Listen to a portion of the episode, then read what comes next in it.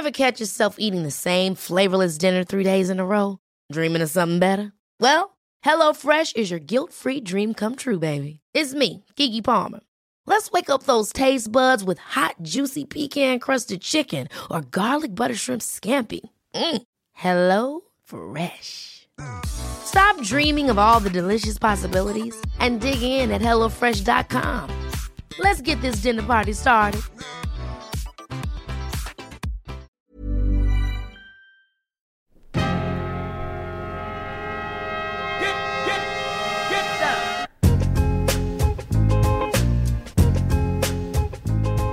Yakuba Diawara, bonjour.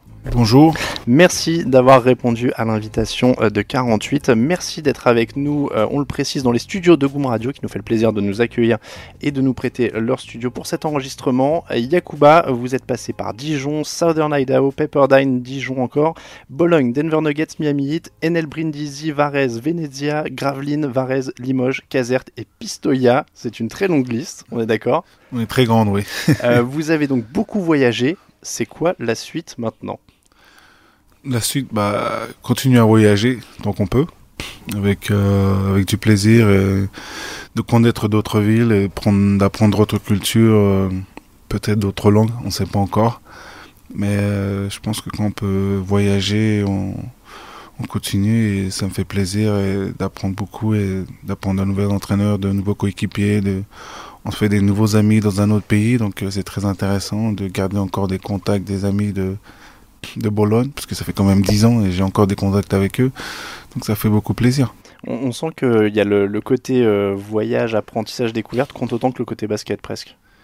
Oui, c'est vrai, beaucoup, parce que tu fais beaucoup de connaissances, et comme on dit, après le basket, on sait jamais, j'ai eu déjà beaucoup de, de gens qui me demandent qu'est-ce que tu fais après le basket, vivre en Italie ou vivre aux États-Unis ou vivre en France ou faire du travail en France ou en Italie, aux États-Unis. Donc euh, je suis un peu entre les trois en ce moment. Donc euh, je leur ai dit que j'étais ouvert, mais je pense que dans l'avenir, ce sera plus l'Italie, États-Unis, mais comme on dit, on sait jamais. L'Italie, on a l'impression que c'est quand même devenu une deuxième maison. Vous aviez des affinités avant ou ça s'est fait vraiment au fur et à mesure? Ça fait vraiment au fur et à mesure. Ça a commencé quand je suis arrivé à Bologne. J'avais fini mon cursus universitaire, j'avais pas été drafté, j'avais pas été retenu, j'ai fait quelques workouts avec des équipes NBA, mais je suis revenu dans mon club formateur à Dijon. C'est normal après de signer son premier contrat dans son club formateur, ça m'a toujours fait plaisir de revenir là-bas et peut-être un jour finir aussi là-bas, on sait jamais. Et euh, j'avais signé 5 ans et j'ai en fait compte que j'ai fait que 5 mois et demi parce que Bologne est venu me chercher euh, la mi-saison qui m'a proposé un contrat de, de, jouer en Euroleague et d'apprendre un nouveau championnat, parce qu'à l'époque, je pensais qu'il y avait que Antoine Rigaudot qui avait joué en Italie. Donc c'était vraiment un très grand exemple. Et d'aller là-bas, et les infinités sont fait vraiment du premier jour. Et moi, ça m'a vraiment surpris, j'étais très excité. Et, et depuis ce moment-là, ils m'ont dit que tu arrivais avec les bras ouverts, tu souriais, tu respectais tout le monde, il n'y avait vraiment pas trop de différence. Je prenais le temps pour signer des autographes avec les gens de prendre des photos, venir avant l'entraînement, rester après l'entraînement. Et, je pense que les infinités sont faites au fur et à mesure et la personnalité aussi. Et du bouche à oreille, et à la fin, ça a continué. Où je suis parti, ça s'est très bien passé. Alors vous l'avez dit, euh, au milieu de, ces détours et de, ces, clubs italiens, il y a eu un passage en NBA euh, avec les Denver Nuggets d'abord, euh, le Miami Heat ensuite, donc c'était 2006 à 2010. Qu'est-ce qui a fait que vous n'avez pas continué en NBA en 2010 Qu'est-ce qui a fait? Il y avait à Denver, ça s'est très bien passé. J'ai fait deux années, euh, première année bien, c'est mon un peu moins, mais c'est très bien passé. Après, j'ai eu la chance d'aller à Miami. Et au Miami, mon temps de jeu s'est vraiment réduit au niveau du temps de jeu, au niveau de la rotation. J'arrivais à un certain point de ma carrière, c'était soit rester en NBA, faire dixième homme, jouer une minute, jouer 20 matchs sur 82.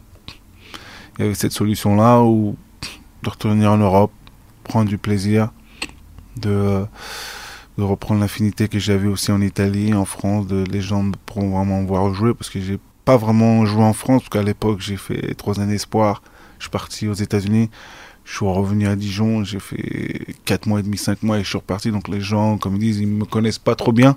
Par rapport, si tu demandes aux Italiens, ils me connaissent mieux qu'en France. Et c'est ça un peu qui fait un peu la différence.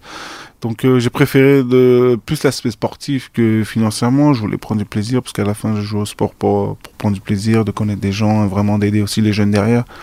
Donc euh, c'est ça qui m'a donné envie de rentrer en Europe et vraiment de jouer et de m'exciter, de m'éclater, de prendre du temps et de vraiment vivre le jour le jour. Alors, on va revenir un petit peu quand même sur cette période Denver. Vous l'avez dit, euh, pas mal de temps de jeu la première saison, 18 minutes, 19 titularisations, donc vraiment vous êtes euh, utilisé à ce moment-là. 45 victoires pour cette équipe, sortie au premier tour des playoffs. Et alors, il y a un effectif quand même euh, assez, assez explosif, on va dire. Vous jouez avec Carmelo Anthony, avec J.R. Smith, avec Allen Iverson, avec Kenyon Martin.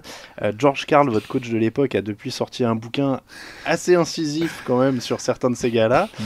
Euh, vous, vous gardez quel souvenir de l'ambiance dans ce vestiaire? Oh, super. Je me rappellerai toujours de la fois où j'ai signé à Denver. Et trois, quatre mois après, ils disent que ils font un trade pour Allen Iverson. À l'époque, Allen Iverson, c'est un de mes idoles. Je me levais à 3 heures du matin pour regarder les matchs de Philadelphie, etc. Et de le voir à côté de moi, parce qu'on avait le même, mon casier était à droite, lui était à gauche, il était juste à côté de moi. De se lever à 4 heures du matin tous les soirs et 4 mois après, ton idole est à côté de toi. Pour moi, c'était des images inoubliables. Même j'ai des amis qui m'appelaient, mais c'est vrai qu'il est à côté de toi et des fois je leur passais, je leur montrais, on faisait des photos ensemble. Et moi je me rendais pas compte en fait. Mais je pense que c'est après et c'est génial. Mais euh, non, on avait un effectif très musclé avec des, personnalités très différentes et c'était vraiment les deux meilleures années là-bas que ça s'est super bien passé on était un peu comme euh, des rock stars où on allait, les gens nous attendaient avant parce que quand à Alain Verson et Carmelo à l'époque, Marcus Combi, Kenon Martin, Néné, André Miller, Old Boy Kings, J.R. Smith, Lenny Skleiza, on avait quand même un effectif très huilé, très musclé au niveau des noms et avec un entraîneur aussi George Carl. Donc euh, beaucoup de personnalités, c'était pas facile à gérer. d'accord, on est d'accord quand même. pas si facile à gérer, mais à la fin, on a pris du plaisir. Entre nous, ça s'est toujours bien passé, mais après, il y a toujours des, des éclats, des échauffouilles entre les entraîneurs et les joueurs, comme un peu partout, je pense. Et alors, Melo, il défend un peu quand même ou pas? Ou il est vraiment. Euh, non, il défend, il défend un peu à sa manière, mais comme moi je dis aux gens, si le mec qui défend pas, il faut lui dire directement face à face, mais après, je pense que c'est facile de parler après, de dire les choses. Mais aussi, je pense que dire le face à face, c'est pas facile parce que c'est le, meilleur joueur de l'équipe. Ils font l'équipe autour de lui. Les gens, ils viennent voir lui, ils viennent pas voir l'entraîneur. Si l'entraîneur, je sais pas, par exemple, il gagne un million et lui, il en gagne 20, à la fin, ils vont pas virer le mec qui gagne 20 millions, ils vont virer le mec qui fait un million. Donc, la NBA, c'est très difficile. C'est plus difficile qu'en Europe par rapport à gérer les joueurs, les superstars. Oui, parce que c'est George Carl hein, qui lui reprochait un peu la défense dans son bouquin. c'est ça. donc, euh, il défendait à sa manière. Je pense qu'il aurait pu faire plus d'efforts. Et alors, pour vous, qui est quand même euh, qui êtes réputé pour votre défense, euh, affronter Allen Iverson et Carmelo Anthony à l'entraînement, ça devait être quelque chose. C'est lequel le plus dur à défendre des deux? Ils étaient très différents. Avec Melo, euh, plus physique, plus à l'intérieur, plus à l'extérieur, plus un dribble de dribble par rapport au niveau des attaques. C'était vraiment difficile, Melo, parce qu'on avait à peu près le même gabarit et on attaque. Il était vraiment, il pouvait shooter, il pénétrer, il peut faire un peu tout. Donc euh, vraiment, j'étais vraiment, j'étais vraiment servi à l'entraînement. Et quand j'arrivais en match devant les autres, je leur ai dit que quand tu t'entraînes avec lui, je pense qu'en match, t'es déjà préparé par rapport aux autres adversaires. Et Everson, lui, c'était plus un contre un au niveau tout terrain, dès qu'il a la balle. Euh, t'as l'impression qu'il descendait sur une colline. Et moi, je, je, montais sur la colline, donc lui, il allait vraiment deux fois plus vite un très grand finisseur, même si tu lui mettais des coups, il avait très bien fini, il avait des très bonnes mains et un mental d'acier, comme euh, souvent il a fait montrer. Donc euh, c'était très deux joueurs différents que ça te préparait vraiment parce que deux trois jours tu étais avec Melo, deux trois jours tu étais avec Everson, donc euh, par rapport les, les match-ups que j'attendais euh, le lendemain matin contre Kobe ou les autres adversaires, j'étais, j'étais prêt. on, a parlé avec Kevin Serafin il y a quelques jours qui nous disait quand je suis arrivé dans le vestiaire, on m'a testé, j'étais français, euh, j'étais rookie. Euh, voilà, c'est, on sent, il, nous disait j'ai failli en venir aux mains même quelques fois. Vous, ça s'est passé comment l'intégration au NBA Non, moi c'est très bien passé. C'est, passé un peu comme en Italie. Je suis arrivé, je n'ai pas fait la grosse star. J'étais, j'étais plus ébloui par rapport d'être en NBA dans un vestiaire NBA que d'aller m'affronter. Donc moi, quand je suis arrivé, même si tu arrives un peu plus âgé que certaines personnes, tu donnes déjà le respect. Après, le respect, tu le gagnes au fur et à mesure.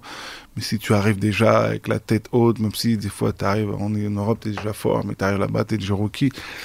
Donc moi, j'ai pris mon rôle de rookie avec impatience. En plus, à l'époque, j'étais le seul rookie dans cette équipe. D'accord. Oui, où il y avait du vétéran quand même. Et c'était vraiment, je pense que ce qui a fait mon, mon apprentissage plus facile, parce que c'était vraiment une équipe vétéran qui avait déjà du métier, donc ils n'étaient pas là pour. Euh, et moi, quand je suis arrivé, je rigolais pas trop, donc j'étais là plus vraiment, je savais que c'était business, on va s'entraîner, on va truc, parce qu'une équipe vétéran, c'est plus. Quand Miami, je dirais, c'était plus jeune, donc on rigolait plus. Mais là, à, je dirais à Denver, c'est vraiment, on venait, on s'entraînait, on faisait ce qu'on a fait et on partait. Donc moi, je me suis adapté très vite. Arrivé aux mains, pas du tout, avec aucun des joueurs. Marcus Cambry m'a pris sur, euh, sur lui. J'étais avec souvent Marcus Cambry, un des meilleurs amis maintenant NBA, avec Néné aussi. Donc, euh, je faisais mon rôle de rookie et quand il fallait faire des choses extra, je les faisais. Même si j'étais pas content, j'apprenais, je savais que c'était un an comme ça. Donc, euh, j'apprenais, ça, faisait même, ça me faisait même plaisir. D'accord. Donc derrière Miami, 21 titularisations quand même, la première année, 43 mhm. victoires pour l'équipe, la première année se passe plutôt bien quand même. Oui, la première année pas mal parce que je sortais d'une deuxième année de Denver pas trop mal. Et la première année, en plus c'était la première année de Eric Spolstra, mhm. l'entraîneur qu'ils avaient vraiment changé. On avait vraiment un, concept que pas trop mal au niveau de la défense, parce que quand même pris, plus dans le défenseur. Et j'avais vraiment essayé de faire le, travail derrière. On a fini quatrième ou cinquième, je crois, de la saison, donc c'était pas, pas trop mal. Et au fur et à mesure, je, poussais, euh, au fur et à mesure, ça s'est bien passé. Au fur et à mesure, je pense des playoffs, c'est descendu. En NBA, c'est souvent euh, l'entraîneur, le club font souvent un truc au feeling, donc ils se disent. Euh, Ok, lui il joue, on n'arrive pas à gagner, il change un ou deux joueurs, il gagne, et il reste avec cette euh, cette continuité. Donc derrière, c'est à toi derrière de reprendre, de, retravailler, même si c'est pas facile, parce que si t'arrives, tu tu startes dans le 5 pendant 20 matchs, et dans ces 20 matchs, vous avez gagné que 7 matchs. Et dans les 20 derniers, tu es sur le banc et on en gagne 18. Eux, ils voient la différence comme ça. Et c'est comme ça les calculs, comme ils disent les stats et compagnie. Donc, euh, en fait, il faut trouver dans, dans le bon moment, dans un bon endroit et dans, dans un bon 5 en fait, dans un 5 équilibré, etc. C'était pas très facile, je dirais, la, la deuxième année. Je pense que ce qui a fait mon, mon départ, j'aurais pu rester. Mais ils m'ont dit entre moi et LeBron James, je leur ai dit que c'était difficile parce qu'il est venu euh, l'année d'après. Je leur ai dit qu'on peut pas mettre deux lions dans une cage, donc ils ah ont préféré prendre LeBron James. Non, je pense que j'aurais pu rester, être plus complémentaire, mais euh, comme j'ai dit à la fin, j'avais envie de jouer et vraiment prendre du plaisir. Ils vous ont proposé de rester même sur un petit contrat, petit rôle ou euh, Oui, on a parlé un peu, etc. Mais il fallait attendre parce qu'ils commençaient à finaliser le, le, Big Three avec le Brand. Et je pense que quand ils avaient signé ces trois joueurs-là, et derrière, ils allaient faire des petits contrats, parce que derrière, ils signent Shane Battier, Mac Miller, et ils ont fait des, petits, des petites choses. Et je savais que si je restais, que mon rôle va être réduit encore plus. Quand tu vois Shane Battier qui signe Mac Miller, donc c'est le même poste que toi, et derrière, le Brand James, et il y a Dwayne Wade, donc si l'année d'avant, je jouais 10 minutes, je pense que cette année, ça aurait été encore beaucoup. Même si derrière, tu gagnes des trites, mais je j'avais quand même envie de prendre du plaisir, c'est pour ça que je joue au basket. Parce que quand tu restes 8 mois, 9 mois et tu fais que 10 matchs dans l'année, ça commence à peser. Ouais, on sent que c'était une priorité quand même pour vous de vous amuser aussi. Oui, oui c'est clair, parce que j'ai commencé le basket pour m'amuser, prendre du plaisir, les supporters. Si, comme je dis aux gens, si je voulais parler au business, je serais parti jouer en Chine, au Japon. J'aurais signé que des contrats, euh, tu prends de l'argent et tu tu fais pas trop de connaissances, tu prends, tu fais, tu fais comme un pigeon voyageur, tu prends, tu t'en vas. Quoi. Moi, je voulais vraiment aller dans des clubs où tu fais un peu d'infinité, tu prends du plaisir de, de, de, de prendre ce que tu as eu, de donner derrière, et ce qui me fait vraiment plaisir. Vous l'avez senti euh, venir, cette signature de LeBron James dans le club? Parce que c'est vrai que c'était une année de transition, en plus vous jouez pas beaucoup, et c'est une année où il lessive un peu à moitié l'effectif pour faire de la place, donc c'est un peu compliqué quand même. Ça a commencé un peu, il commençait un peu à parler, parce que lui, déjà, il a décidé de... Je pense bah, il avait déjà dit que c'était entre Cleveland, Miami. Et, oui, il y avait, un, il avait rencontré des équipes, ouais. Donc euh, à la fin, quand j'ai vu euh, que, pas la fin, quand tu vois Don Wade, un de ses meilleurs amis, et moi je connaissais un peu Don Wade, ses meilleurs amis de, Chris de lui, et derrière tu vois Chris Bosh qui signe, donc tu voyais que ça commençait à venir. Alors, vous avez euh, reflirté quand même avec la NBA au, certains étés. Mm. Euh, vous avez eu quelques essais. Vous avez fait le camp des Grizzlies en 2015. Mm. Euh, qu'est-ce qui vous a manqué du coup pour revenir à ce moment-là? Euh, Pas grand-chose. Je suis arrivé, ils m'ont proposé, je suis parti, je me suis dit pourquoi pas tenter pour voir, ça coûte rien. Je suis parti, j'ai fait tout le camp, je suis arrivé presque à la, dernière signature. Mais ce qui a fait l'échec, ils m'ont dit que à l'époque, je crois le match, deux matchs avant, une semaine avant, Marc Gasol, il avait un problème au pied. Il était blessé au pied. Donc ils m'ont dit, ils vont plus prendre un intérieur qu'un extérieur, ce qui a fait un peu la, la, différence. Et un peu dégoûté parce que je pense que je me suis donné à fond et je me suis très bien entraîné que d'être coupé au dernier, parce qu'on était 15 et j'étais le dernier joueur. Et de venir. Pas pour ils m'ont dit c'est pas pour une raison par rapport à toi c'est juste pour une raison par rapport parce que si Margaz derrière ils ont pris euh, qu'est-ce qu'ils ont pris derrière euh, White je crois un intérieur un peu mec je me rappelle plus son, son premier prénom et qui lui a fait il s'est blessé après deux mois un peu les boules mais c'est la loi du sport et c'est comme ça. Un mot euh, plus général sur la NBA, vous avez dit à Basket USA en 2010, quand je vois ce qu'on demandait à Allen Iverson à Denver et ce qu'on demande à Dwayne Wade à Miami, je me demande si c'est vraiment un privilège d'être franchise player. Vu de près, c'est si délirant que ça, du coup, leur vie? Ouais, je pense que c'est 24 heures 24, je leur dis, moi, des fois je leur demandais, je sais pas comment ils font au niveau familial, au niveau, il faut vraiment moi, je dis, je vous, quand je les ai vus, je leur dis, je respecte énormément euh, mental d'acier. Déjà, je, je, leur dis, moi, mon niveau, comment ça se passe? Et je leur dis, entre moi et eux, c'est le jour et la nuit par rapport au niveau de basket, au niveau de la publicité. D'être tout le temps de là, de pas péter les plombs, de, tu peux vraiment pas marcher dans la rue, tu peux vraiment même pas sortir avec les enfants et déposer à l'école, faire des activités. Je leur dis que c'est, faut avoir un mental d'acier et peut-être vraiment avoir la, la, tête sur ses épaules et, et je pense que la plupart ils l'ont et moi je leur donne, je leur dis, je leur donne mon grand respect pour ça. Vous avez l'air d'avoir beaucoup de respect pour Dwayne Wade en particulier. Dans la même interview, vous disiez, il aime prendre la parole, on sent que c'est un vrai leader. J'ai connu Allen Iverson et Carmelo Anthony à Denver, ce n'était pas la même chose. Alors, c'était différent. C'était vraiment deux, c'était vraiment les deux, c'était vraiment deux côtés différents. Iverson, Carmelo, c'était plus, euh, il prenait les paroles, mais plus avec nous, les joueurs. Carmelo Anthony. Wade, il prenait la parole avec les joueurs et tu voyais vraiment avec le coach, avec l'entraîneur qui avait plus une, plus une affinité ensemble. Oui, c'est vraiment un leader dans toute la franchise en fait. Voilà. Quand tu dis Miami, c'est Dwayne Wade, pratiquement. Oui, il est emblématique, il est revenu. Dale euh, Carney, comme il dit, c'est vraiment. Il a gagné le championnat avec eux, il les a sortis. Euh, donc, euh, donc c'est vraiment un leader exceptionnel, une personne aussi exceptionnelle que je garde encore des contacts avec des gens comme ça, c'est énorme. Et alors LeBron James qui l'a rejoint, donc vous n'avez pas joué avec LeBron James, mais j'ai parcouru un peu votre, euh, notamment votre flux Twitter. Mm. Vous avez l'air d'avoir pas mal d'admiration pour LeBron James aussi mm. quand même. Pour moi, c'est maintenant, pour moi, c'est le meilleur joueur du monde. Je suis très joueur du monde même. Pour moi, c'est le meilleur joueur de tous les temps.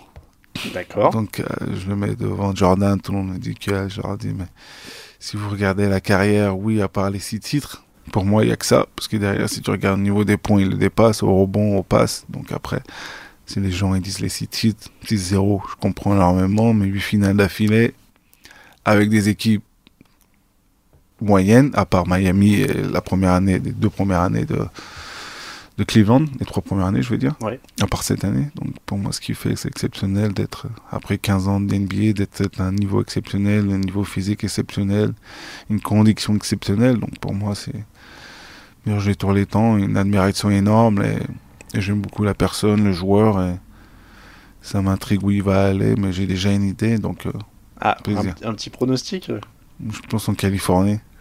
Alors, plutôt jaune ou plutôt... Euh, non, jaune et violet, je dirais. violet Ça, m'étonnerait pas qu'il va au Los Angeles. Après, on, comme on ne sait jamais, mais je pense Los Angeles. Et alors, à affronter, euh, je reviens aussi là encore une fois sur des mots de Kevin Serafin, parce qu'il il, m'a dit la même chose. Il a dit, euh, pour moi, c'est le meilleur joueur actuel. Alors, on n'a pas eu le débat sur tous les temps, mais il m'a dit meilleur joueur actuel. Et il m'a dit, de toute façon, sur le terrain, c'est pas juste. Non, il utilise euh, son physique, il fait penser comme Shaq quand il était à Los Angeles. si tu regardes de 2000 à 2000 à, 2000, à 2004, beaucoup de gens, ils aiment pas trop, mais je dis, mon basket, tu joues avec tes qualités et ton physique. Si t'es plus gros que tout le monde, tu sautes plus que tout le monde, tu vas pas te gêner à utiliser ton physique parce que tu n'utilises pas, eux derrière, ils vont utiliser leur sien. Donc le sport, c'est un sport d'avantage. Donc si tu as l'avantage, il faut le prendre avec toi. Quand tu as un mec qui fait 2m5, euh, plus de 100 et quelques kilos et qui court comme un, un petit qui fait 1m70, C'est clair que c'est pas facile, qu'il saute deux fois plus haut, mais derrière, il a travaillé pour. Et quand tu regardes sa longévité de 15 ans, c'est que derrière, il a bossé aussi. Il faut regarder aussi ce qu'il a fait derrière. Il a, il a bossé énormément. Euh, un mot sur un autre personnage que vous avez croisé, c'est pas Riley. Il a honnêtement, alors je, je, dis ça parce que je l'ai croisé aussi une fois on dirait un parrain de on dirait un mafieux d'un film américain avec les cheveux gominés, ah, les bagues, voilà, les, les, vestes rayées, enfin il y a un truc. Euh, comment il est et qu'est-ce qu'il dégage dans la franchise quand on le côtoie quasiment au quotidien? Très sérieux. Quand tu le vois, tu vois. Je pense que les gens ils ont un peu peur. quand je suis arrivé à Miami, euh, pas très. À l'époque, tu le voyais. Je pense que les gens ils ont un peu peur de le côtoyer, mais quand tu le côtoies, plutôt sympa. Mais si tu le vois comme ça, les gens n'osent pas trop. Euh, parce que tu le un peu mafieux, un peu à l'italienne, avec la coupe glacée, etc. Donc euh, tu te dis. Non, il est une personne que je respecte énormément. J'ai eu des très bons rapports avec lui. Même quand je suis parti de Miami, il m'a demandé de, si tu as besoin de quelque chose, tu as besoin de renseignements, tu as besoin de d'une lettre ou je sais pas, quelque chose que tu as besoin d'un service, je serai là. Et normalement, à chaque fois que je revenais au Miami pour voir des matchs, je, je l'appelais, Miguel. Il me donnait des places, même pour la finale contre euh, San Antonio. Je les ai appelés, je suis parti même les voir quand Miami est revenu après le 3 points de Ray j'étais là. Donc non, on a toujours gardé une affinité personne, euh, business, personnelle, de, de, respect. Même si tu parles du club, moi j'ai toujours été, euh, même si je suis parti, j'ai toujours gardé une, une, bonne, une bonne émotion avec eux, mais c'est personnage énorme avec des bonnes conversations. J'espère que vous avez dit oui pour la lettre, parce que se, ramener avec une lettre de recommandation de Pat Riley, pour tous les boulots, ça marche. Ah, bah oui, énormément. Donc à chaque fois, si j'ai besoin de quelque chose, si tu veux poster pour un, un, euh, un, entraîneur dans l'avenir et t'arrives à une lettre de Pat Riley, de, George Carl, de la NBA, de, de, coach très reconnu même en France. Euh, Jacques Mouclard en Italie, Repessa, donc euh, Ricalchetti en Italie. Donc, vous parce que les gens, ils... Ah, quand même. on va faire un petit break dans votre parcours, Yakuba, et on va passer aux 5 majeurs.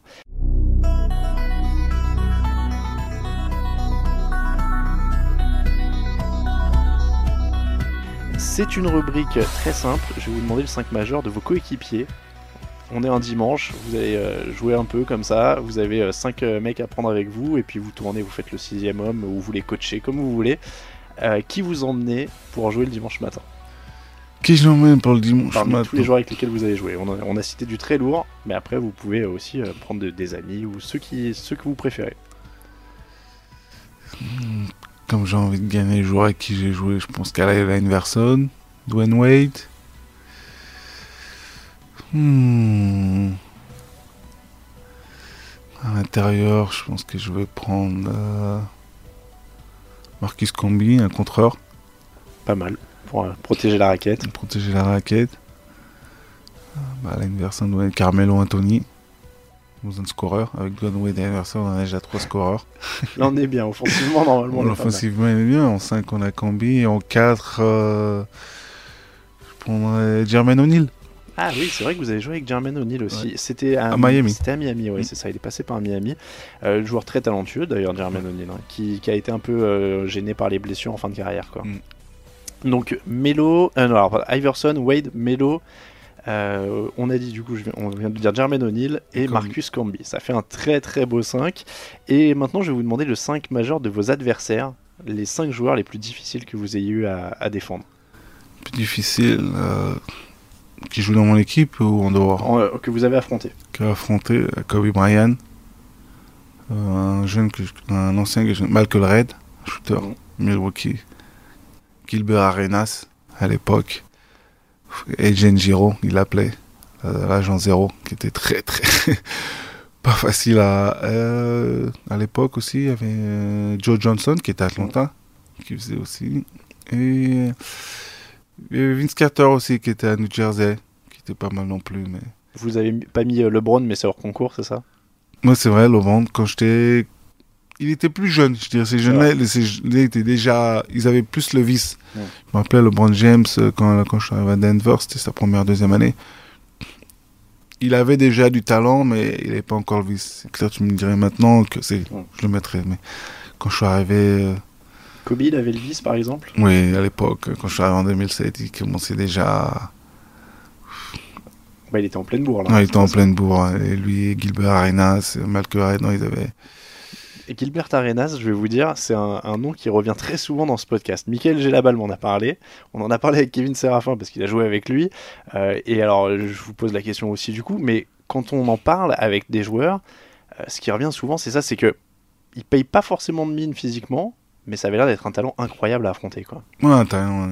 Dommage comment il a fini, mais euh, quand je suis arrivé à Denver, il, il était en pleine bourre. Je pense qu'il était déjà drafté en deuxième tour, donc euh, cette fierté de, de, prouver. Et tout le monde disait Steph Curry shoot, mais lui, il commençait déjà à shooter du milieu de terrain à l'époque. Hein. Donc je dis aux gens, oui, Steph Curry, c'est pas le premier à avoir shooté aussi loin, parce que si tu regardes Gilbert Arenas, il shootait déjà 4 mètres derrière la ligne. Physiquement, euh, c'était. Parce que je me rappellerai toujours cette histoire.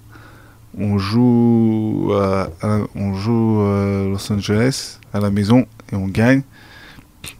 Et en même temps, le jour d'après, Gilbert Arenas, il joue Los Angeles. Et il en met 65. Et on joue Washington le match d'après. Et Georges il m'appelle, il me dit, tu sais qui tu vas prendre? Je dis, bah, il vient de mettre 60 points, non, 65 points. Donc on est parti là-bas et j'ai pas défendu pas trop mal et on a gagné. Ah, derrière, après, il m'a regardé, il me donne un sourire, mais j'étais très, très excité. Mais si, quand tu vois un mec qui met 65 points et tu dis, non, maintenant c'est toi qui dois le prendre, t'as intérêt d'être prêt. c'est sûr, mais c'est bien, moi si vous regardez un bon souvenir déjà. Mais c'est excitant ces défis-là quand on est, parce que vous êtes réputé pour votre défense, c'est excitant quand le coach vous appelle la veille et dit T'as vu ce qu'il vient de faire, demain c'est pour toi? Oui, c'est très excitant parce que déjà c'est une, une, manque de confiance. T'arrives au rookie, première année, le coach dit des choses comme ça, je pense que c'est une manque de confiance. Je pense qu'il veut voir aussi un peu de caractère. Des joueurs ils disent bon ils sont un peu moi j'étais très excité. Et de prendre le challenge aussi. J'avais j'avais choses à prouver aussi de jouer contre les, meilleurs joueurs de, du monde et, de prouver. Et s'il fait un match pas trop mal et derrière on gagne. Tu prends de la confiance tu gagnes du respect par rapport à toi aux entraîneurs et par rapport aussi à tes coéquipiers. Mm. parce qu'ils te challengent beaucoup ils te vannent beaucoup. Hey, regarde et derrière, ils te font beaucoup de compliments, même si des fois ça se voit pas, mais derrière, c'est comme ça que tu prends la confiance avec eux et tu t'affines un peu plus de, plus en plus. On va revenir à votre parcours, Yakuba. Vous avez commencé le basket à 13 ans à Tremblay en France. 13 ans, c'est assez tard par rapport à la moyenne des, joueurs pros. Euh, comment vous vous y êtes mis alors? Au Foot au début. Au foot, dans quelques années. Mais après, euh, c'était l'époque 90 euh, et quelques, 97, c'est l'époque Michael Jordan. Euh, et l'époque des playgrounds. Il y a beaucoup de 3 contre 3 dehors, l'époque Mustafa Sonko.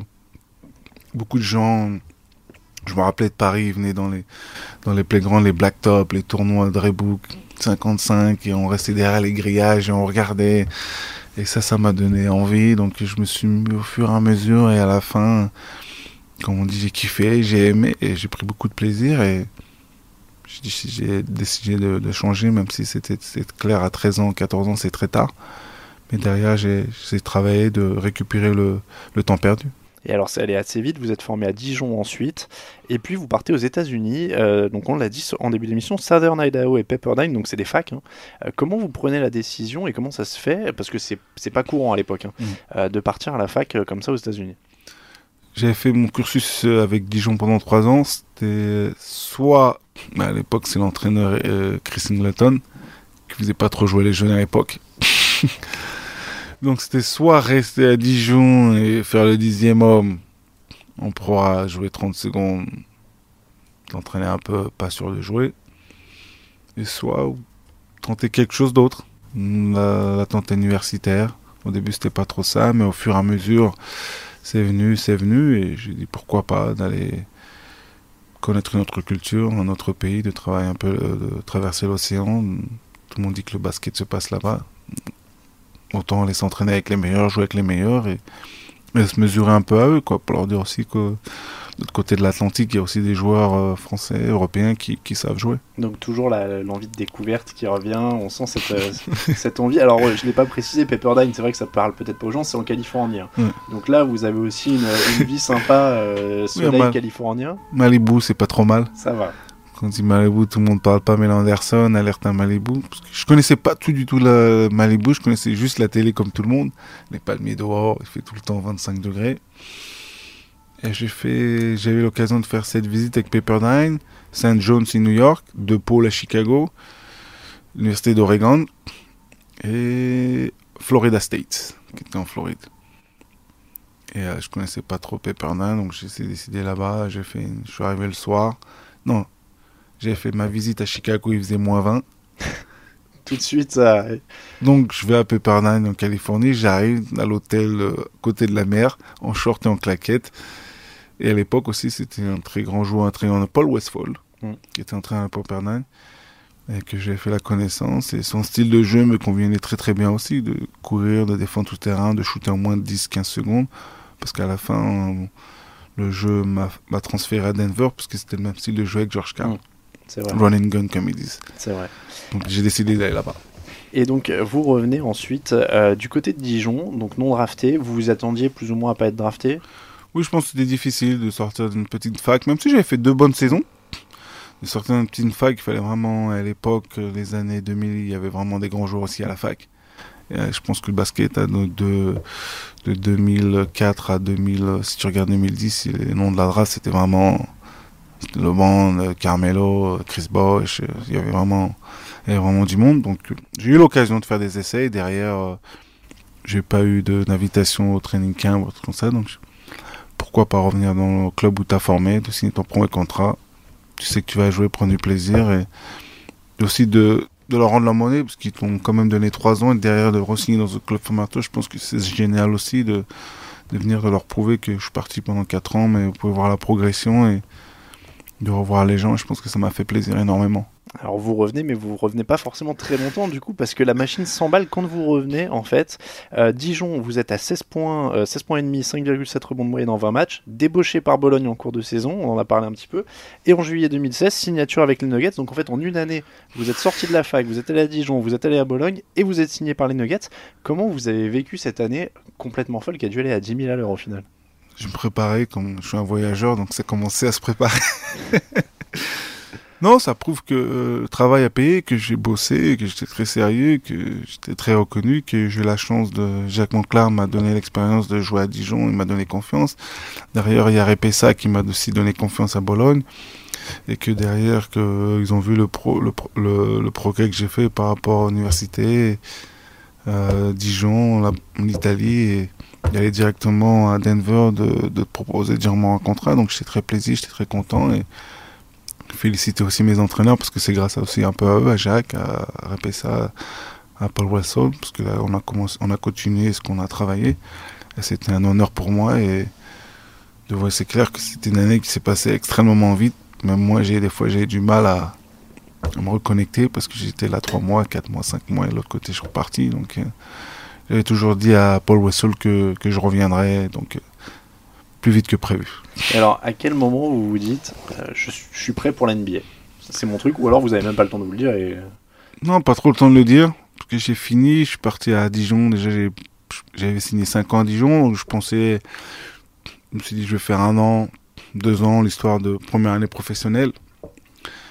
Et d'entrée, ça s'est passé énormément vite. Les résultats collectivement pas trop, mais personnellement très bien et que d'être le meilleur marqueur français après une année, première année professionnelle, c'était pas trop mal. Ah oui. Euh, il est l'un des meilleurs joueurs du, championnat après 4 mois.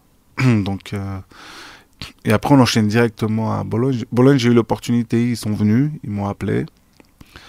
Au début, on n'était pas trop chaud, comme je ai dit, mais derrière, je savais qu'il y a l'Euroleague, championnat italien, c'est difficile de, dire non. Beaucoup de gens disent bon, il est peut-être pas prêt, etc.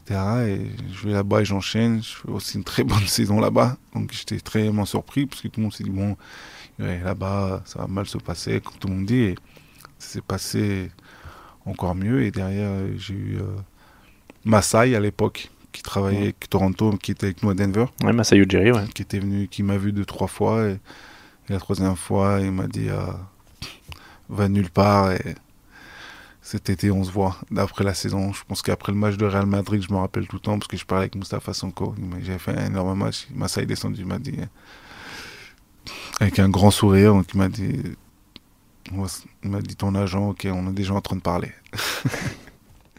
et alors, vous partez donc en NBA, on en a parlé, et le retour ensuite, après la NBA, c'est l'Italie. Et alors là, j'ai envie de dire, vous êtes un peu le guide du routard du pays, parce que donc Bologne, Vindisi, Varese, Caserte, Pistoia, J'ai presque envie de vous demander quelle ville vous recommandez, laquelle il faut visiter en premier, où est-ce qu'on mange le mieux, comment ça se passe Si vous voulez manger la pizza, il faut aller à Caserta à Naples.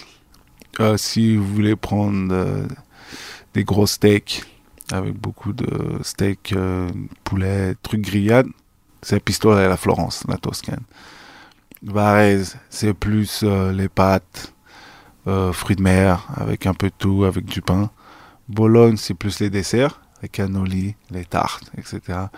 Brindisi, c'est un peu tout. On était en bas, c'était plus le sud, donc c'était beaucoup euh, pêché, beaucoup de poissons. Si vous aimez beaucoup de poissons grillés, crevettes. Et Venise, plus romantique. Tu vas à Venise, c'est plus vrai. toi et ta copine ou ta femme dans le bateau, euh, visiter un peu et prendre du bon temps. Vous voyez pourquoi il faut écouter ce podcast, c'est pour avoir les conseils voyage de Yakuba Diawara sur l'Italie. Euh, mais en vrai, il, semble quand même cette nouée une vraie histoire d'amour entre vous et ce pays, parce qu'on fait pas six clubs dans le même championnat par hasard quand même. C'est dire qu'ils m'ont très bien accueilli, que je me sens très bien là-bas. Maintenant, je parle italien comme le français. J'ai beaucoup d'amis là-bas, des entraîneurs, des amis personnels, des, beaucoup de fans qui me demandent à chaque fois de, revenir à, à Varese, à Venise, ou, à Bologne, surtout à Bologne. Donc j'ai toujours gardé une grande affinité que je fais même pas trop la différence. Même si tu es professionnel, tu gagnes de l'argent, même si je vois une personne dans la rue qui gagne pas l'argent ou que c'est un fan, si on me demande, j'essaie de prendre le temps de, de respecter la personne d'abord par rapport à si je pense qu'il a fait la différence avec eux, que après match, avant match, gagner ou perdre, je prenais le temps de saluer, de même si des fois t'es pas content, mais prendre le temps de saluer parce que des fois tu peux saluer un gamin, ça lui donne un sourire et des fois c'est énorme, c'est énorme pour eux et moi je me sentais par rapport, euh, des fois je me mets aussi à leur place parce que comme je viens d'un quartier tremblé en France, pas pas très reconnu pour euh, la banlieue, donc euh, j'ai connu un peu cette, cette expérience quand j'étais petit et des fois je me fais des reflets, je, me pense à eux, je me pense à leur place, d'avoir pour eux on est des, des, des- des grandes figures et de prendre le temps de leur donner ça, je pense que c'est énorme. Et je peux confirmer, puisque je vous ai raconté la- la- l'anecdote en antenne, mais je peux la raconter à l'antenne, je peux confirmer que vous prenez vraiment le temps pour tout le monde, puisque quand j'étais euh, jeune adulte fin ado, j'ai en effet toujours une photo qui avait été prise avec vous devant euh, Coubertin après un match de l'équipe de France, donc c'est vrai qu'en plus, euh, vous prenez le temps pour tout le monde. Sur le plan sportif, 13 à 15 points de moyenne selon les saisons en Italie. En plus, je veux dire, il y a un vrai, il y a un vrai intérêt sportif, vous vous éclatez en plus sur le parquet là-bas, quoi. C'était l'option numéro une, de m'éclater, de voir aussi. Je connaissais pas trop l'ambiance des supporters et quand j'ai connu à Bologne, pas critiquer l'ambiance française, mais c'était très différent là-bas et ils prenaient vraiment le sport d'une autre façon. Déjà, je le voyais un peu au foot, mais euh, là-bas, de voir que quand je suis à Varese, que le sport basket passe devant le foot, c'est énorme en Italie, dans une ville, à Bologne. Donc les gens, le match à 8h, les gens sont là à 18h dehors à faire la queue. Tout le monde a le maillot, tout le monde a l'écharpe. Je voyais ça qu'au foot et au basket. Et quand c'est arrivé, cette émotion, ça se donne à 100%. Et je pense que tu joues mieux avec une salle de 5000 personnes qui fait du bruit qu'une salle de 2000. Donc cette, cette émotion m'a vraiment touché. Je me sentais très bien aussi au niveau du basket, au niveau de la ville. Et j'avais l'impression que c'était vraiment un jeu pour moi, de, de prendre du plaisir, de jouer un, un peu fou fou fou, ce qui, ce qui me faisait un peu... Ils étaient un peu fous, moi j'étais un peu fou sur le terrain. Qu'en dehors, je suis une personne totalement différente quand les gens ils me regardent. Ils me disent, mais... Donc euh, c'était très bien et je pense que ça matchait et ça, ça collait ensemble. C'est vrai que vous, vous le dites, vous êtes très très calme en dehors du terrain en tout Ouais. cas. Donc on, peut le, on le voit, enfin on vous a reçu, je veux dire, vous êtes très calme, il n'y a pas de. C'est- très différent en effet, et, mais c'est vrai que ouais, cette foule ça, ça, fait, ça fait une différence aussi, quoi. Ça, ça vous porte. euh, Oui, énormément. Ils ont...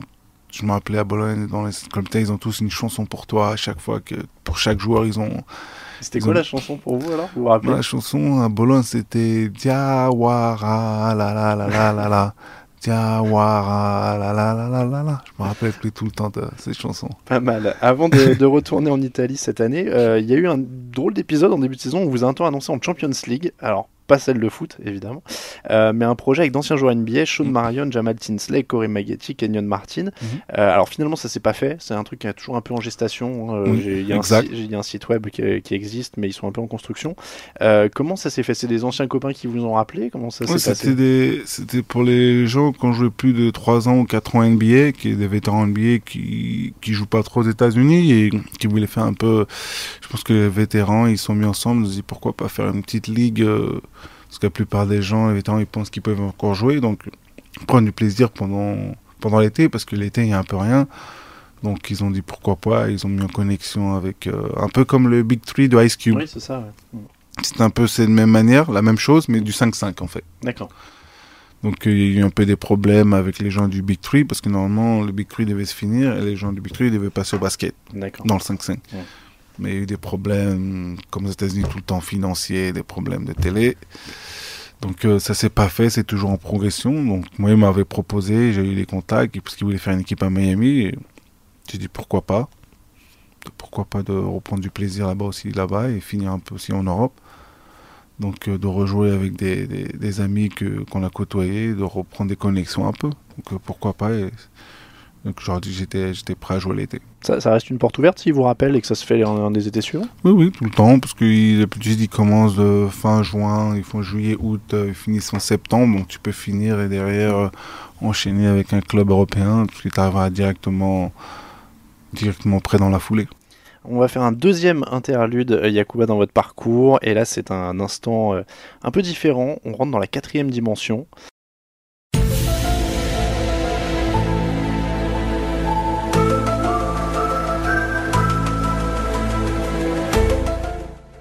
C'est l'instant quatrième dimension qu'on propose à tous nos invités. On arrive dans une dimension où le basket n'existe pas. Mm. Tout simplement, il n'y a pas de basket. Qu'est-ce que vous faites de votre vie?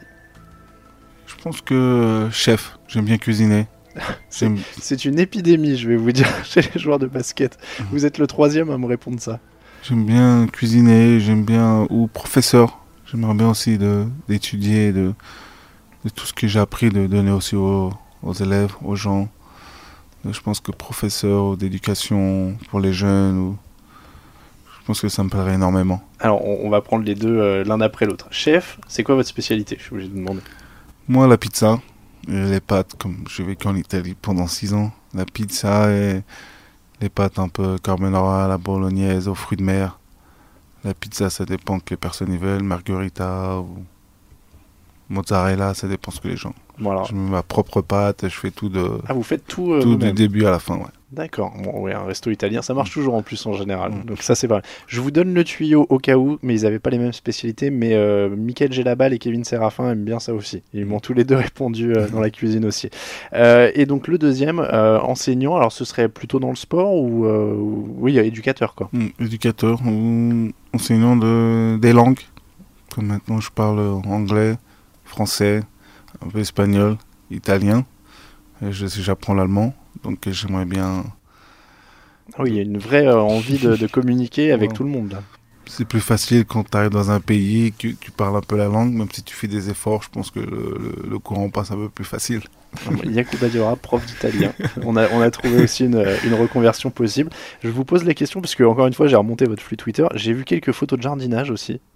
Parce que. Jardinage. Enfin, j'ai vu une photo d'une plante qui poussait, dont vous mettiez les photos. Alors, je sais pas si c'est parce que vous aimez. Ah les- si, jardinage, parce que j'avais acheté, euh, ça s'appelle euh, Tower Garden. C'est une sorte de, de, de plante, euh, une machine blanche, tu branches avec de l'eau et que tu mettais les, les graines et au fur et à mesure, ça, ça grandissait naturellement. Tu pouvais mettre des fruits aussi, des plantes. Comme j'aime beaucoup aussi euh, les jardins, j'aime beaucoup ce qui est les fleurs, les, les tulipes, les, les orchides. euh, donc j'aime bien que j'aime bien que ça soit bien joli et bien propre. Vous y pensez d'ailleurs déjà à la reconversion? Oui, tous les jours. Si je penserais plus être. euh, J'aimerais bien faire des. Ça me ferait bien de faire des, des camps, des camps, d'entraîner. Je pense qu'une équipe euh, universitaire ou high school, ou des équipes des jeunes, comme j'aime bien leur, leur donner ce que, ce que j'ai vécu, les conseils, euh, etc. Parce qu'il y a beaucoup de jeunes entre 15 et 18 ans que j'étais comme eux qui savent pas s'ils veulent rester en France ou partir aux États-Unis ou, ou faire des trucs comme ça. Je pense que je resterais dans le, dans le milieu où dans la cuisine, comme j'ouvre déjà mon restaurant bientôt à Miami et Atlanta, donc peut-être rester dans les deux, dans un restaurant plus organique, dans la fit, les gens qui veulent perdre du poids, distribuer dans les gymnases, etc. Là, on, va, on va revenir au basket justement pour la dernière partie de cette émission et parler un peu de la France. Vous avez une belle carrière en bleu, 44 sélections. Mhm. Euh, vrai amour du, du, maillot, vous faites partie de la fameuse génération Zadar avec Tony Parker, Boris Dio. Vous, vous gardez un lien particulier, tous les, les joueurs de cette équipe? Pas eu trop de lien depuis un certain temps. Quand je jouais un peu à NBA, oui, on se voyait, on se côtoyait parce que quand je jouais l'un contre l'autre. Plutôt avec euh, J'ai la balle de temps en temps, Ronny Turiaf, Michael Pietrus, Boris une fois tous les temps en temps. Euh, je dirais que c'est tout. Pas trop de non, pas trop de pas trop loin de temps en temps. Message sur Twitter, sur sur Facebook, mais sinon non, je pense que un peu dispersé un peu partout, tout le monde a des choses à faire. Alors vous avez été euh, très présent en bleu, mais vous avez quand même raté quelques compétitions. Il y a des regrets quand même d'avoir raté l'Euro 2013, la Coupe du Monde 2014, où il y a un titre, où il y a une victoire mm. contre l'Espagne. Oui, beaucoup. Beaucoup de ne pas avoir eu la chance, de, vraiment la chance que j'ai eu vraiment eu la chance en 2000, quand la génération 82, quand on a gagné à Zadar avec mm. Pierre Vincent. Je sortais. Euh, Tremblay, j'ai fait trois années à Dijon. De nulle part, on m'appelle. J'ai prouvé derrière, là j'ai vraiment eu ma chance, donc j'ai vraiment posé. Et après, pas trop, je dirais pas trop chance, c'était vraiment passé euh, à l'imprévu. Il fallait toujours euh, prouver quelque chose pour être pris. Euh, quand je vois, c'est comme pour les Jeux Olympiques 2012. J'étais quasiment pas dans la liste, mais je sortais d'une grosse saison en Italie et que pratiquement la liste était déjà faite. c'est moi qui l'ai un peu chamboulé parce que je sortais une grosse saison en Italie que on veut pas trop te prendre, mais on te prend parce que tu fais une grosse saison derrière. Et derrière, on te met en prage de préparation. Bah, si tu joues mal, bon. Mais si derrière tu joues comme j'ai joué en Miami, j'ai joué exceptionnellement bien. Donc c'était très difficile de pas prendre un joueur. Et c'était vraiment à chaque fois ça hésitait, je dirais. on le veut, mais on ne sait pas. Donc après, je pense que c'est ça le regret de ne pas vraiment m'avoir donné ma chance à m'exprimer. Il y a toujours des, des petits trucs parce qu'on prend, on prend après au jeu, mais derrière on ne fait pas jouer. Donc je vois pas l'intérêt de te prendre si on ne te fait pas jouer. Je préférais prendre quelqu'un d'autre. Donc après, on, on sent que la communication en équipe de France, il y a d'autres joueurs qui l'ont exprimé dans les médias, des fois c'est un peu confus, on dirait très très confus. Moi, la vérité, pas trop de communication. C'était c'était très difficile, très difficile. Il y avait vraiment quand je regardais les, les autres nations, il vraiment c'était vraiment clair. Il y avait vraiment de la communication. C'est pour ça qu'on a mis du temps à gagner. Mm. Parce qu'à chaque fois, je regardais les équipes, je regardais les joueurs, je disais mais comment ça se fait? On n'arrive pas. On perdait contre l'Espagne. Je disais ah, mais si tu mettais les 12 meilleurs joueurs avec une communication, je pense qu'on aurait gagné beaucoup de titres. Et je pense que c'est très, la communication, c'était très, j'étais très déçu par rapport à ça. La meilleure communication que j'ai eue, je, je dirais, c'était en 2000, euh, en 2000 qu'on a gagné à Zadar, en moins de 18 ans. Et après, derrière, c'était, c'est très difficile et je pense que, je pense que c'est ça les regrets derrière. Il y en a énormément pour, euh, pour être dans le positif, vous qui aimez euh, découvrir des choses, découvrir des gens, parler des langues différentes, les JO, par contre, ça devait être une expérience assez exceptionnelle. Oui, exceptionnelle. C'était euh, mes premiers JO, de voir, quand tu les vois qu'à la télé, tous les 4 ans. Je pensais pas que dans ma carrière, que je, je jouerais aux Olympiques. Et on m'a appelé, c'était juste, pour la compétition, c'est juste ça, le, euh, le coup exceptionnel de faire le tour du terrain, de voir toutes les nations, de, voir des, amis que j'ai côtoyés en Italie, aux États-Unis, les équipes américaines, quand on a joué ensemble Carmelo, Dwayne Wade contre Kobe, de voir les autres nations aussi. Donc, euh, non, je pense que de voir des, des grandes personnes dans le parc, meilleurs joueurs de tennis, Nadal, Williams, Usain Bolt, joueurs de volet, tout ça, etc. Donc, c'était une expérience. Euh, inoubliable, je dirais. Vous aviez le temps un peu d'aller voir d'autres épreuves, d'échanger avec des athlètes d'autres nations euh, pendant le tournoi? vu euh, l'athlétisme, c'est un peu plus facile. J'ai vu l'équipe de France de hand mmh. aussi. Euh, l'athlétisme, le hand et je crois que c'est tout.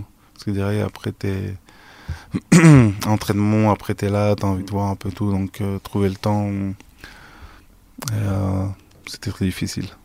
Euh, vous le, je, suis obligé, je me sens obligé de poser la question à tous les témoins, mais ça se termine contre l'Espagne, euh, pas très bien. Le coup de Nicolas Batum à la fin, vous, vous le vivez comment? Parce que le, coup qu'il met à. C'est quoi C'est Navarro? Je, je, veux pas dire une bêtise. qui, qui termine, à Londres? Ouais, à Londres. Ouais ça se termine un petit peu, on va dire tendu, et il y a un petit coup de poing de Nicolas Batum qui part dans le short d'un adversaire. Vous vous en souvenez ou pas du tout de ce moment? Parce que c'était quand même assez chaud. Ouais, un peu. C'était, je pense, une frustration. Je pense une frustration un peu de tout le monde, parce qu'à l'époque, euh, l'Espagne euh, dominait un peu l'Europe. Comme disaient les gens, dominait un peu la France. Parce que je me rappelais toujours que nous, on est arrivés avant eux, à, au vestiaire. Je me rappelais Serge Baquel est arrivé avec une stéréo sur l'épaule. Il mettait la musique à fond, une musique espagnole. Donc les mecs, ils, ils savaient qu'ils arrivaient déjà un peu cool, quoi. Ils se sont dit, bon. Mais c'était même, je me rappelle, j'ai eu des échos, ils étaient déjà contents. Quand je crois qu'on avait fini troisième, et eux, ils avaient fini deuxième, peut-être exprès, parce qu'ils savaient qu'ils allaient nous rencontrer en quart.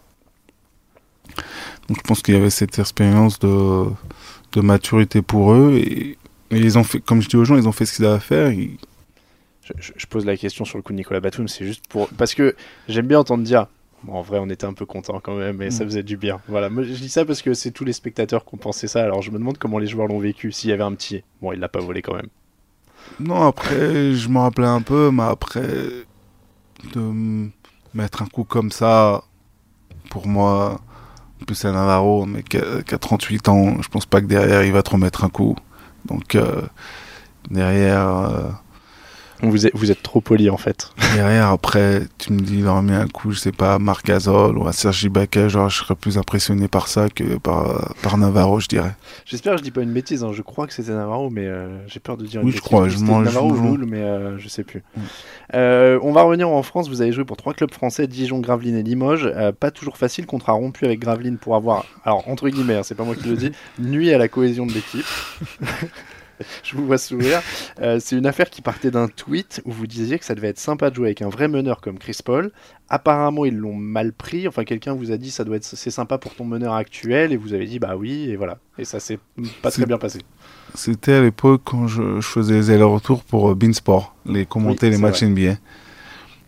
Et on regardait, je crois, il était à. Il m'a demandé une question et il jouait, comme ai dit que Chris Paul c'est un joueur que j'admirais très un meneur que, pensez-vous de Chris dis, bah, ça doit être très intéressant de jouer avec un vrai meneur comme lui, comme Steve Nash, qui a changé les carrières de joueurs quand même. Si tu regardes Steve Nash, quand Boris Diaw il arrive à Steve Nash, à Sean Marion, il leur a quand même donné euh, beaucoup d'argent, il leur a vraiment Stadomayer, tu regardes, donc euh, je dirais que c'est plus une reconnaissance de dire, et les gens l'ont mal répondu, pensant, qu'est-ce que tu pensais euh, que tes meneurs vont réagir? Déjà, ai dit que si mon meneur il se compare à Chris Paul, je lui dis, c'est bien, mais si toi tu me dis, c'est comme si euh, Mathieu, tu viens me voir, tu me dis, c'est plus intéressant de jouer avec le LeBron James. Je dis, ah bah c'est clair, il est deux fois plus fort que Yaku, et si je pourrais prendre des trucs de lui pour revenir dans truc. C'était tout sympa, il n'y avait rien de. Il n'y avait rien, eux ils ont pris ça. Déjà, je pense qu'il y avait déjà une petite tension qui était déjà là, et que les gens aimaient ça, que les gens de l'équipe, les gens de l'équipe, non, il y a deux joueurs de l'équipe qui était déjà Graveline, qui était déjà depuis, depuis 5 ans capitaine, que qu'on dit ça par rapport aux autres joueurs, même si derrière ils voulaient pas que je parte, et donc euh, mais c'est difficile de jouer avec des joueurs quand il y a une tension et quand on parle derrière, on parle derrière ton dos de mal et que les gens ne savent pas la, la, vraie histoire du ce qui s'est passé parce que si, si, le, si le capitaine savait la vraie histoire, il m'aurait appelé le soir même et j'aurais effacé ou rectifié ou soit je serais venu le matin je ne parle pas de mon meneur. Le meneur avec qui je jouais, c'est Souleymane Diabaté, c'est un de mes meilleurs amis. Donc les gens, ils savent, donc les gens qui connaissent pas la vraie histoire, donc comme je disais aux gens, j'ai pas voulu mélanger les choses. C'est ce qui s'est passé, c'est passé. Je voulais pas rentrer trop dans les détails parce que je pense qu'on aura fait une polémique et j'aurais dit si je voulais dire la vérité, je pense que le club serait plus en dommage que moi parce que la plupart des gens qui me connaissent, j'ai jamais, comme dit, craché dans un club ou traité un joueur si je veux le traiter, je l'appelle, on se voit sur le terrain, on se parle comme des grands et on fait ce qu'on a à faire. Donc euh, c'était une mauvaise communication et avec mon show, je pense que ça, ça passait pas trop bien non plus. Donc ils ont lui qui cherchait la petite faille. Donc ça s'est fait, j'aurais serré la main. Merci de proposition, merci, bonne continuation, on passe à autre chose, même si derrière ils ont dit déjà autre chose, j'ai pas voulu tourner autour du pot.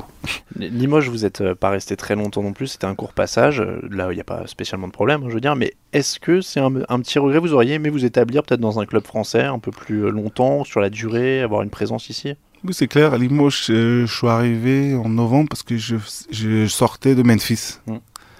Donc j'avais une très bonne cohésion avec euh, Philippe Hervé.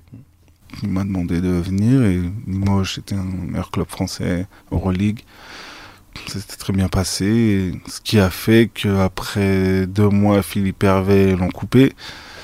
Et je commençais vraiment à m'intéresser avec lui. S'il restait, je pensais aussi rester aussi avec lui. On avait vraiment on parlait souvent. Il me demandait des conseils. Moi, je demandais souvent des conseils à lui par rapport au niveau du basket, etc.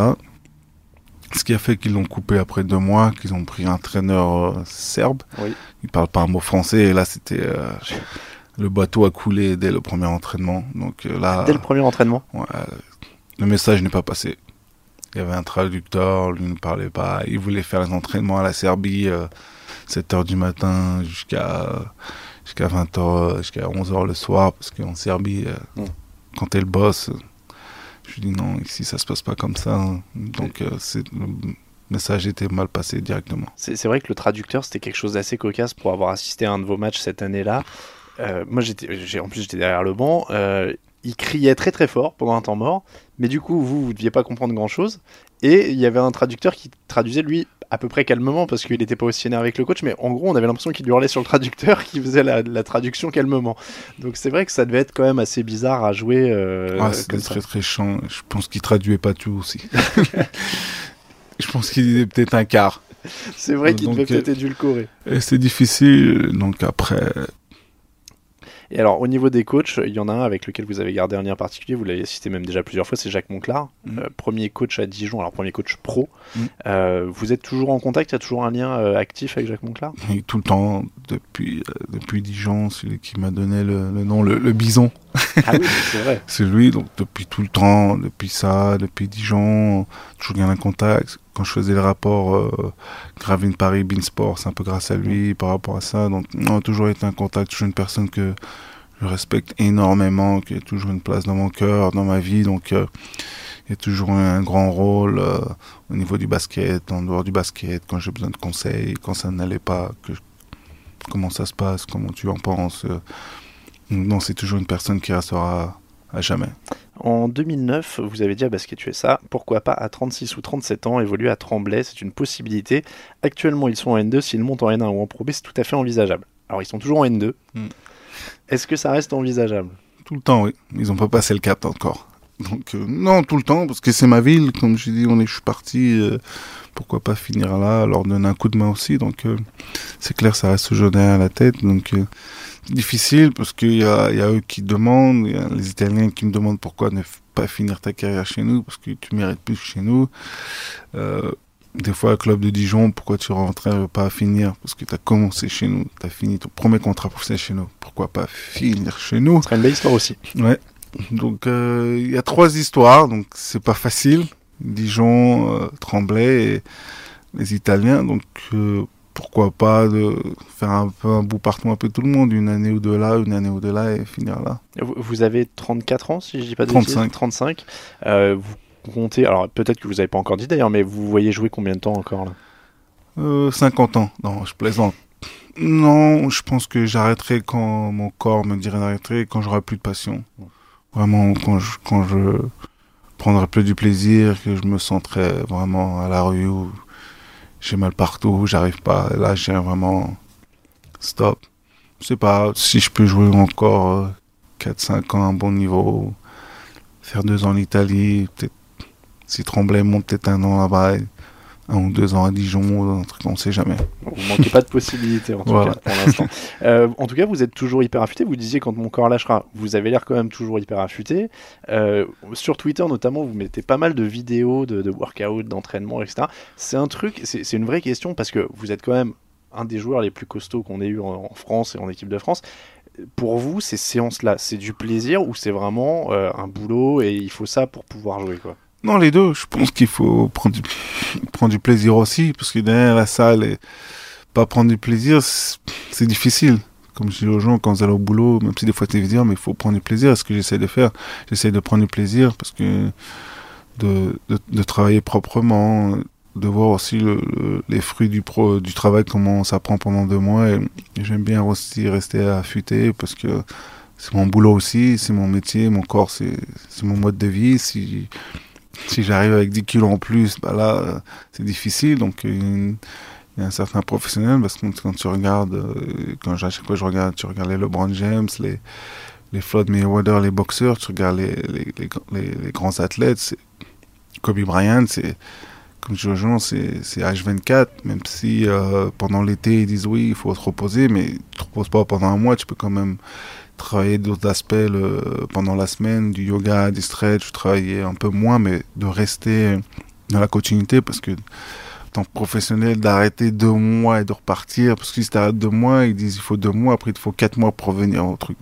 Donc, si tu continues, euh, moi je suis pas très flexible cette année. Bon, l'été, je vais passer mon temps à faire beaucoup de yoga, de stretch.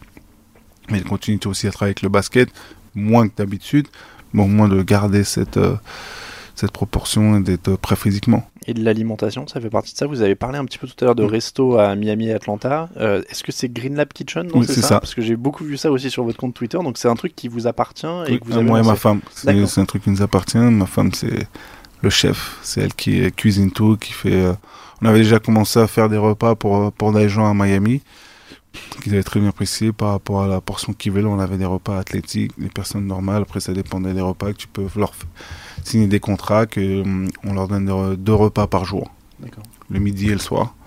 C'est les gens qui n'ont pas trop le temps pour cuisiner, ou c'est les gens qui, qui détestent cuisiner, ou c'est les gens qui aiment bien avoir leur repas, comme ça c'est plus pratique. S'ils ont l'entraînement le matin à 10h, ils arrivent, le repas est déjà prêt, ils peuvent faire un autre entraînement et le soir, leur repas est déjà fait. Et c'est beaucoup les gens qui veulent perdre du poids, les gens qui veulent s'affûter. On faisait ça un peu, un peu à tout le monde. Moi, j'allais. Moi, j'étais plutôt dans le marketing, parce que j'allais dans les gymnases, on se présentait, etc. Donc, si ça se marchait bien, on essayait de mettre un, frigo dans leur salle et les, disons, les personnes qui avaient signé avec nous, si on faisait un entraînement de 10h à midi, donc moi j'arrivais avec les repas, ils étaient déjà prêts dans le frigo pour eux à midi, c'était frais, donc réchauffer 30 secondes dans le micro-ondes. Tout était organique, tout était naturel, avec euh, des jus de fruits aussi organiques, etc. Donc on a commencé par ça, les gens ils ont vu commencer à perdre du poids, ils ont que ça se passait très bien, ils ont continué, et bouche à oreille, ça va vite. Et on a bossé et ça s'est passé énormément bien.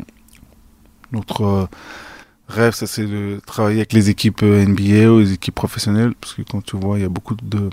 Maintenant, tout le monde est... Quand je, même quand je reviens en France, maintenant, beaucoup de gens sont sur ça maintenant.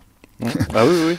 C'est en Italie aussi, ça commence. Donc, euh, c'est très bien de travailler avec les équipes, d'avoir déjà à l'âge de 15 ans déjà des, des, repas, déjà pas le McDo, pas les, KFC, si tu as déjà 15 ans. Si j'aurais eu cette chance à 14 ans d'être déjà comme eux, je pense que ça changerait beaucoup. Ça, a changé pour vers quel âge pour vous la, la prise de conscience, dire voilà il faut avoir une alimentation particulière, Vraiment tard. très cadrée? Après, je dirais plus 6 ans, 5-6 ans. Il y a 5-6 ans. Ouais, 5-6 ans, 7 ans. Je, voyais, je mettais du, euh, du triple XL, etc. Maintenant, je mets du XL, même du large. Donc, il y a une grande différence. Tous les gens me voient, mais t'as perdu du poids. Sinon, juste affûter. Mieux sentir aussi dans la peau. Mm. jouer avec tes enfants, si j'arrive avec 30 kilos en plus, j'ai mal au genou, ma fille me dit on va sortir dehors. Donc, il euh, faut penser aussi à l'avenir et après, après le sport, même si c'est pas facile. Et alors, c'est quoi l'alimentation? On va finir là-dessus. C'est quoi l'alimentation recommandée si je veux avoir les mêmes biceps que vous, du coup? Ah, il faudrait que je vous donne mon corps là. Parce que vous dites, euh, bon, nos auditeurs n'ont pas l'image. Vous dites, j'ai perdu du poids. Vous êtes quand même toujours assez affûté. Vous mm. avez des biceps qui dépassent quand même un peu du t-shirt. Donc, comment je fais si je veux avoir les mêmes? Soit une alimentation euh, géniale et à la, salle aussi. Je pense qu'il faut coordonner les deux. Je pense que manger à 4 ou 5 fois dans la journée. 4 ou 5 fois mais des petites portions. Beaucoup de gens, quand je leur dis ça, ah non, je vais grossir parce que non, en fait, ton, ton corps, il s'habitue parce que les gens ils disent, bon, si je mange qu'une fois dans la journée, je vais perdre du poids. Je dis non, parce que si tu manges qu'une fois dans la journée, ça reste, mais ton corps, il continue à, à manger les restes qui en fait à l'intérieur. Mais si tu manges des petits déjeuner à 10 heures, après tu manges à midi, après tu prends un petit goûter à 4 heures, après tu manges pas trop, trop le, pas trop tard le soir, parce que moi j'ai l'habitude de manger à 10 heures. Quand les enfants sont venus, je mange à 7 heures maintenant. D'accord. Donc il y a une grande différence Ouais. parce que tu digères à 8h30, tu as déjà digéré et que tu te sens mieux. C'est parce que si tu manges à 10h30, euh, 11h, tu n'as pas digéré encore et ça reste encore. Donc je pense qu'il y a une alimentation et l'hygiène de vie aussi et les entraînements derrière. Bon, je vais essayer de concilier ça avec tous les conseils italiques que vous avez donnés qui sont quand même très appétissants aussi au début. Une fois de temps en temps, on peut. Bon, en, en tout cas, merci beaucoup euh, Yakuba d'avoir répondu à cette invitation. Merci pour votre sourire et c'était très agréable euh, de parler euh, cuisine italienne et basket avec vous. C'est toujours, j'essaie toujours de caler un peu de cuisine dans cette émission, ça fait Mhm. jamais de mal quand même. Merci beaucoup en tout cas euh, Yakuba pour la suite. Alors on sait pas encore où exactement. Vous avez des opportunités, mais pour l'instant. vous savez En pas où vous allez signer. Voilà. en Europe. Voilà. Pour l'instant, c'est En en Europe. En Europe, après, on sait jamais. Eh ben, on verra où ça vous nous mène. Et puis, on espère évidemment euh, du côté de la France vous revoir, que ce soit à Dijon ou à Tremblay. Euh, ce sera évidemment un grand plaisir. Et puis, sinon, on vous en voudra pas si vous préférez euh, profiter des plats italiens jusqu'à la fin de votre carrière. Ça peut se comprendre aussi. Merci beaucoup, Yakuba. Merci à vous, les auditeurs, d'avoir écouté ce nouvel épisode de 48. On vous rappelle que si vous aimez l'émission, vous pouvez la soutenir sur Tipeee. Pas de pub dans cette émission et vos soutiens. On remercie d'ailleurs Jean-Charles Hérault, Jeff et Alexis qui sont les derniers. On remercie aussi Loïc Le Dijonais qui m'a dit, je peux vous le dire, euh, Yakuba, il m'a dit enfin tu vas avoir un bon invité dans ton émission, enfin tu vas avoir un Dijonais. Donc, euh, donc Fait voilà. plaisir. On, on remercie Loïc aussi qui nous soutient. Euh, à très bientôt pour un nouvel épisode. On va terminer en musique comme d'habitude. Yakuba, est-ce que vous avez un titre que vous voulez entendre pour terminer cette émission? Euh, Tupac, keep your head up. Très bon choix. Merci beaucoup Yakuba. À très bientôt dans le 48. Ciao ciao.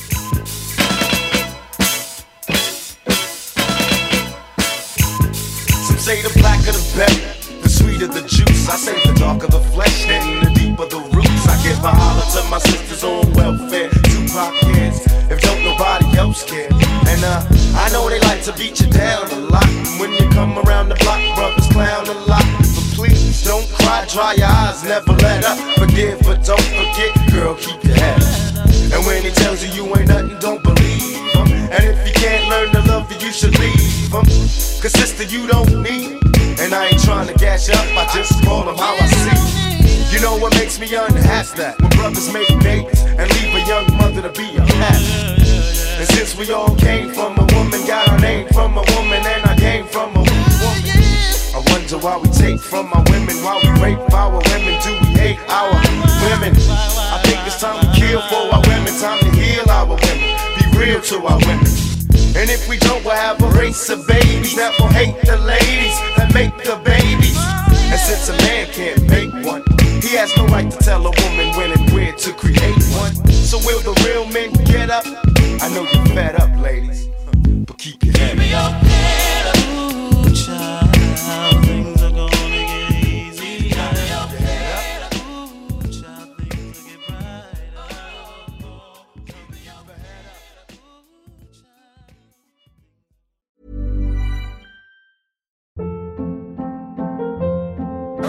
Hold up. What was that? Boring. No flavor. That was as bad as those leftovers you ate all week. Kiki Palmer here, and it's time to say hello to something fresh and guilt-free. Hello Fresh. Jazz up dinner with pecan-crusted chicken or garlic butter shrimp scampi. Now that's music to my mouth. Hello Fresh. Let's get this dinner party started. Discover all the delicious possibilities at hellofresh.com.